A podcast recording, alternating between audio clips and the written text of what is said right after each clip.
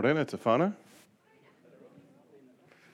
Um, so this week was really interesting because um, last week, you know, I, I forgot that Advent wasn't beginning last week, it was beginning this week. And I prepared this whole sermon last week on peace, which then I realized I'm going to have to do that this week. But then it got to Wednesday, and um, I'm preparing peace part two for this Sunday, thinking, okay, now it's Advent. And uh, Lisa kind of leans over and goes, You realize it's hope this Sunday, not peace. Do you read your emails, Rob?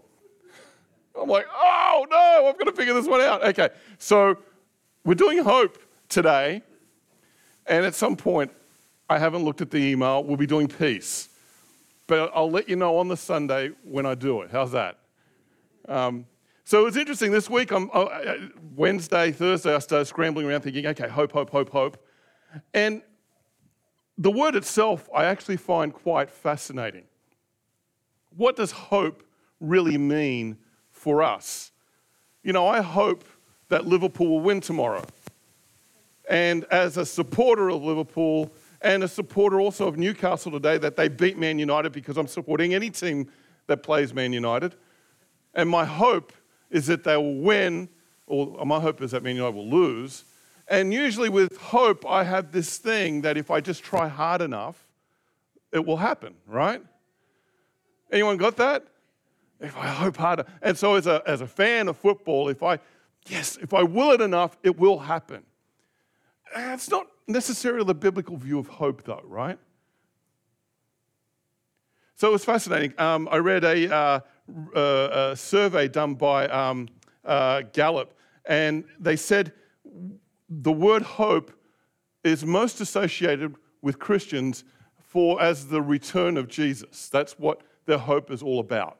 So if they think of hope, the immediate thing that comes to mind for American Christians in particular is Jesus is about to return. And in fact, not, not long ago, it reminded me of a, a Pew Research survey that they had done a couple of years back. And out of that, it was stated that 58% of white evangelical American Christians believe Jesus will definitely return by 2050. Definitely return by 2050.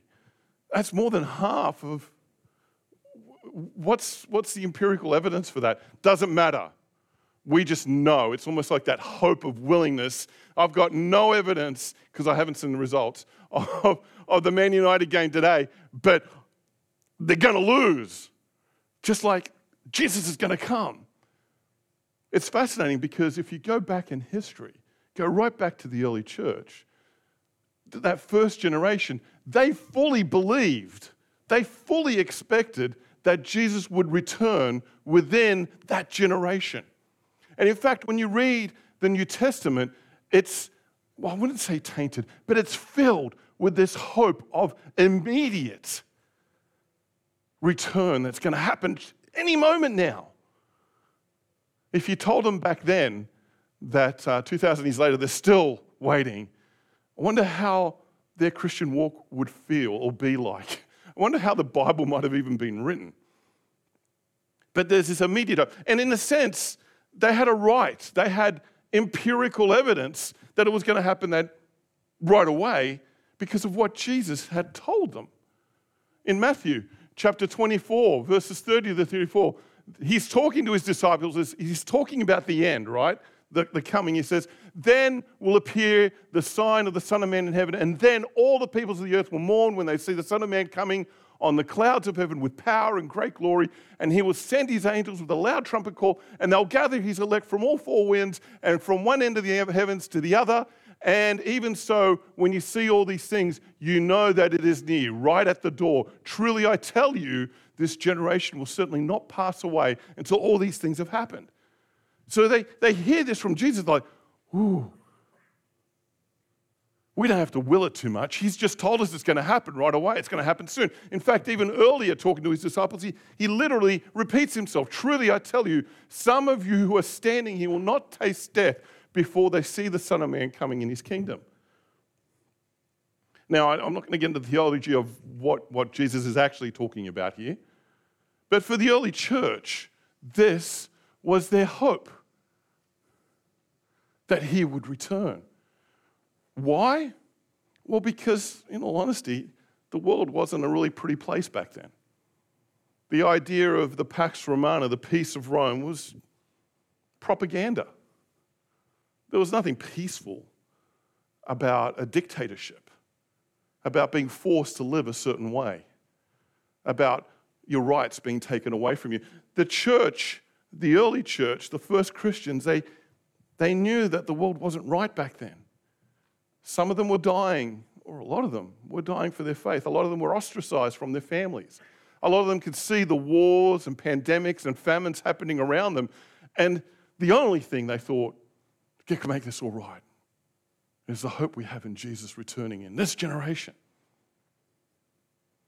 Hope. Well, it didn't happen. It didn't happen in that generation, it didn't happen in the next generation. And so the early church had this fondness for trying to figure out when is he coming back? Because all our hope is focused on him coming back. Augustine, some 300 years later, you know, said to the, to the church, he said, Look, don't read Revelation literally. He literally said that. Don't read it literally. It's symbolism. You've got to read into it because guess what they were doing? Like we're doing today. Reading it literally because they're trying to figure out, well, what does this mean? This is what it means. And, and you know, that's the whole thing. And of course, Augustine trying to confront this says, look, don't put all your hope in this whole coming back. The hope is already here, it lives with us. Jesus through His Spirit. They didn't get it.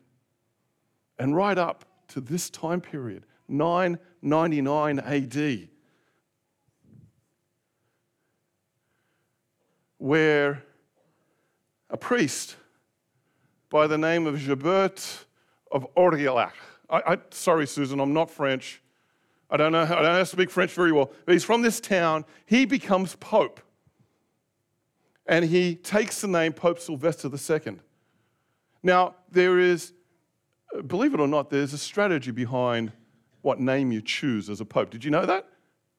Well, some of you, yeah. Well, he's, I bet you, can't, bet you can't guess why he chose Sylvester.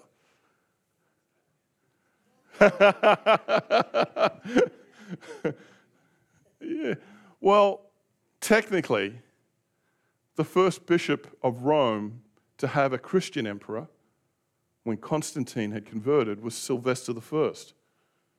And over time, as people have been reading into the book of Revelation, a lot of prophecies were being made. One of the most famous ones was by a guy named Methodius. Now, Methodius was martyred a year before Constantine converted. And his uh, prophecy was that a Roman emperor, after the thousand year reign of peace with Jesus and his rule, will present his sword on the hill of Golgotha in Jerusalem and then usher in the coming of the Antichrist. And so they're all trying to figure this out. Well, Gerbert, who became Pope Sylvester, was very good friends. He was a confidant of the Holy Roman Emperor at the time, a guy named Otto, Otto III. And the two of them together were kind of thinking the end time is near. We need to prepare. So the power of the church and the power of government had, were working together at this. Otto III was a very interesting guy. His mother was a Byzantine princess. She was from the east. His father was from the west. He was king, King Otto II. It was the first time a Roman emperor, a holy Roman emperor, had the blood of both, east and west. So in their minds, you know, stars are colliding here. We've got it. You know how many times you've heard people say the end is going to come, here's the date, and the stars are colliding? Well, they had it. And they had it too because in Revelation chapter 20, if you read it literally, it says Jesus will reign for a thousand years, and then after a thousand years, to remember the verse? None of you.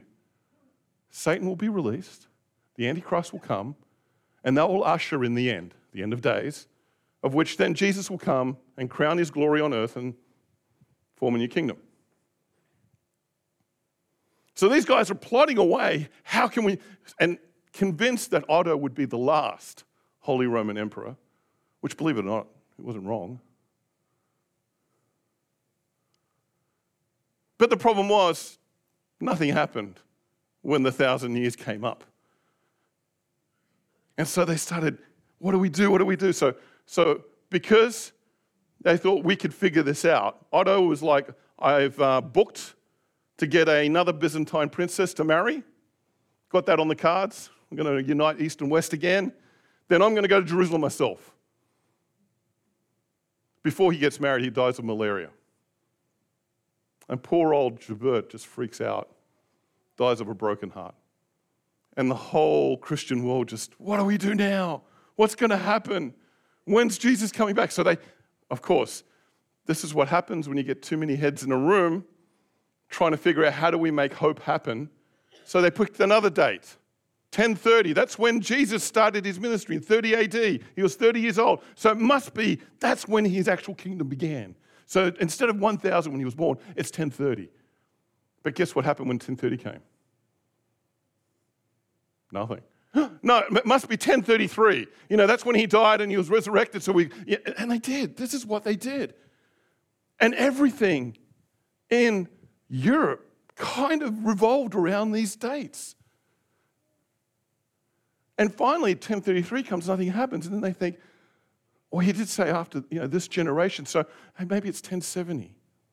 And it really lines up well because that's when the temple was destroyed. So, really, at that point, you know, the sacrifices stopped, and yeah, uh, that's it, 1070. And then 1070 comes, and nothing happens. Now they're getting desperate. In 1095, Pope Urban II becomes Pope, He's another French guy. He comes from a famous, famous abbey called Cluny. His name's Odo, like the dog in Garfield. Very, very popular guy.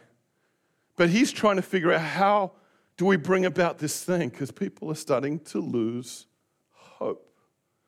And the world's becoming a, an ugly place. We need to usher in the new age. So he does something monstrous. The Holy Roman Emperor at this point wants nothing to do with the Pope, nothing to do with the church. It's Henry IV. He's off doing his own thing.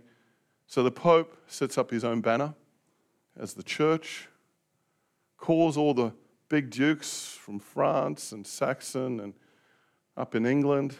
At this point, William the Conqueror has already conquered England and made it a Christian, fully Christian nation, and gets all the people and he says, okay, if you guys can set up an army, we, the church, will tell you whatever you do, whatever you've done in the past, and whatever you do from here on in will absolve you of your sins. All you need to do is conquer Jerusalem. Because at that point, the Sultan of Baghdad it was part of his empire. Of course, 100,000 fighters put their hand up and in 1096, the First Crusade heads away. If we haven't got the right person, it doesn't matter, we'll make it happen. We will show God how this works. So 100,000 men head off to Jerusalem. 20,000 of them get there between skirmishes and battles with the Magyars and the Turks, with the Saracens and the sea pirates, famine and disease. Only 20,000 get to the walls. The Pope turns a good little spin on it to say it's a miracle they even got there. And it's a miracle because they do actually win and they get Jerusalem. But one of the writers who was there with them, he says, you know, this is a guy that has grown up in Europe in the Middle Ages, who's seen his fair share of battles and gore and everything, even he is shocked by the amount of killing that happens on the streets of Jerusalem. He says the streets became red with blood, and there were gore that had stacked up against the walls. And he starts to question is this what we're hoping for? But it didn't matter. They all made their way to the Church of the Holy Sepulchre, and there they waited for the whole new age to begin. And guess what happened? nothing. Does it sound familiar? Like last week, you know, I tell you a story of history, and, And you kind of scratch your head and you go, How is that happening today? And again, when there is a loss of hope, we humans do crazy things. We really, really do. So, this hope thing must be really important. This hope thing must be something that we need to actually get a grasp on. What does it mean to have hope? Because when we don't have it, we do pretty stupid things. When we don't have it, we use our own power, our own might, our own way of trying to force the issue. As a football fan, that means I'd run onto the field and I'll save that penalty if that keeper can't do it. Or I'll make the substitutes because the coach doesn't know what he's doing, right? But we do this with God in our own lives, don't we? When we don't think it's going the way we think it should be, or the promises that we know God says He's with us, but no, He's not around. So I'm going to have to make Him be around. What do I do? 1 Peter chapter 1 verses 13 to 14 peter's talking about this hope and he says therefore with minds that are alert and fully sober I don't think you're going to have to be very sober to go with a group of 100,000 people and walk all the way from southern France to Jerusalem. He says, minds that are alert, fully sober, set your hope on the grace to be brought to you when Jesus Christ is revealed at his coming. As obedient children, do not conform to the evil desires you had when you lived in ignorance. Now, I love Bible translators. They, they like to speak a proper English that most of us read that and think, what's he saying? I, I still don't understand what hope is, Rob. I love the Message Bible. It's been vilified, but I don't understand why. Because it says it in such an eloquent, everyday language. This is what it says. So roll up your sleeves, put your mind in gear, be totally ready to receive the gifts that come uh, that that's coming when Jesus arrives. Don't lazily slip back into your old grooves of evil, doing just what you feel like doing. You didn't know any better then, you do now. Notice there's not once the word hope in that. The way the world views hope and the way the Bible view, views hope is actually two very different words. The way we think of hope today, this willingness for something to happen, and if it doesn't happen, we have the power to make it happen, or we will try to anyway. Hope in the Bible is about trust.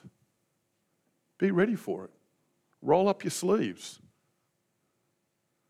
And don't fall back into your old ways. It's interesting that Peter brings that up. Because your old ways are do it yourself. I will make this happen. I will prove the point. Hebrews 11:1 says, "Now faith is confidence in what we hope for and assurance about what we do not see." Hope is a trust issue. That's really what it comes down to. And the Bible is very clear on this.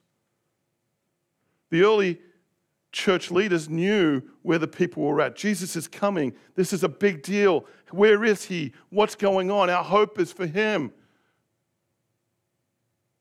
And they keep telling us. We're confident. We don't know when, but we're confident. It's out of our hands. We trust Him. It's a hard word, though, eh? And the question I've come up with is why hope now at Christmas? Why, you know, I can get the peace part, right? We all crave peace in a world that is completely unpeaceful. some, for some of us, even in our own lives. I, I, I, get, I get joy, right? We're talking about a child being born. There's always joy when a, when a new life comes. I, I get love, you know. Love, love, love, love. Yep, okay, cool. What's hope? Hope for what? Why Christmas? Why is this word hope so important? I read this on Friday and it just bang says everything I want to say to you. It says this The advent of Christ this season leading up to Christmas is a vivid reminder that God does what he says he will do down to the last detail. And sometimes in a way, or actually most times, in a way that you will never, ever expect. The story of Jesus is a whole, completely unexpected story. So unexpected that most of the Jews didn't get it. And they're still waiting for the Messiah to come, which is why you've got so much unrest in their homeland. They've missed it because it's just too far fetched for them. It's too far fetched for not just them, everybody. And some of us, even in this room, think, really? A baby, three wise men? It's just a story, is it? Is it real? God becoming a baby in a manger? Teenage kids, not married? You couldn't make this up. Dying on a cross to save the world? Not the way I'd do it. Not the script that Hollywood would come out with. Jesus looking like Chris Hemsworth, you know, long hair and the blue eyes, chiseled. No, no. Down to the very last detail. Going on. God's faithfulness in the Christmas story gives us hope in our own stories. It gives us hope. Just as God promised to send Jesus, He promises to be with us now through the indwelling presence of the Holy Spirit. Isn't that powerful? This is me getting desperate on a Friday afternoon trying to figure out how do I communicate this concept that's in my head. And I'm so glad of the people who've gone before me. So glad. This is hope. And this is why now hope is a big deal. Just as big as peace is, just as big as love is, just as big as joy is. We have hope. So, like I said last week, uh, you know, coming back from a long sabbatical, some things will change. I'm going to give you homework every week. So I want you to dwell. I, I keep saying read. I don't want to mean I don't mean read. Reading's easy. I want you to dwell on 1 Peter chapter 1 verses 13 to 14. Just dwell on it. What does it mean for you? And what does it mean for you falling back into your old ways? What does that look like? I, I can't tell you that. I don't know. I know mine. And I want to leave you with two questions to ponder this week two questions. It could be if you're an introvert, that could be something for you to just kind of dwell with. You don't have to go running around talking. If you're an extrovert, go for it, go talk to everybody. But the question, first one is this In what areas of your life are you struggling to believe God's promises? In what areas of your life? one thing I've learned is that when people come to me, and they happens often, believe it or not, and tell me Jesus is coming back, my question now to them is, what are you lacking in your life that you need to feel so strongly about that? What are you struggling with? Because there's obvious struggle if we are so anticipating a return of Jesus because maybe you don't want to face what you're faced with now. Maybe you're too afraid of what tomorrow looks like. Maybe the old ways in your life are creeping back in and you don't want them to and you don't know how to stop it. What are you struggling with? And the second question is this What might it look like for you to find hope in God's faithfulness today? And I mean today as in now. Be the same question for tomorrow.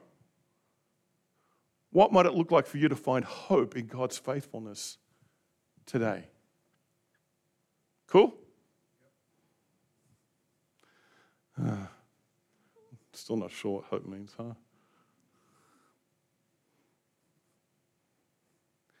Christmas is an interesting time. It happens every year without fail. And without fail, we go through the same rituals every time, the same songs, the same family gatherings. Sometimes without people that we've loved, sometimes with way too many people that we love. but it happens every year. Yeah, you get the peace part. Yeah, you get the joy part. Yeah, okay, love. But what is hope for you? What does it mean for you? I ask the music team to come up.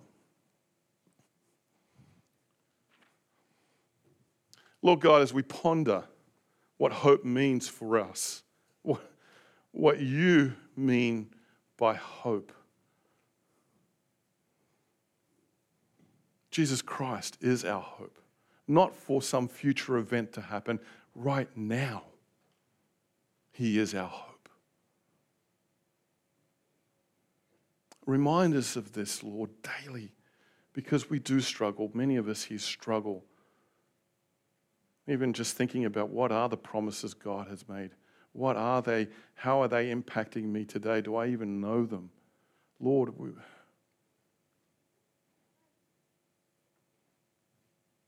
as Christmas comes and will, like every year, pass, how can we get a firm grip on hope in our own lives? Holy Spirit, reveal that to us. Comfort us. Challenge us, I pray. Jesus, you are our hope. You're not our hope for something that will happen in the future. You're our hope for here and now, for today. And it's in your name we pray.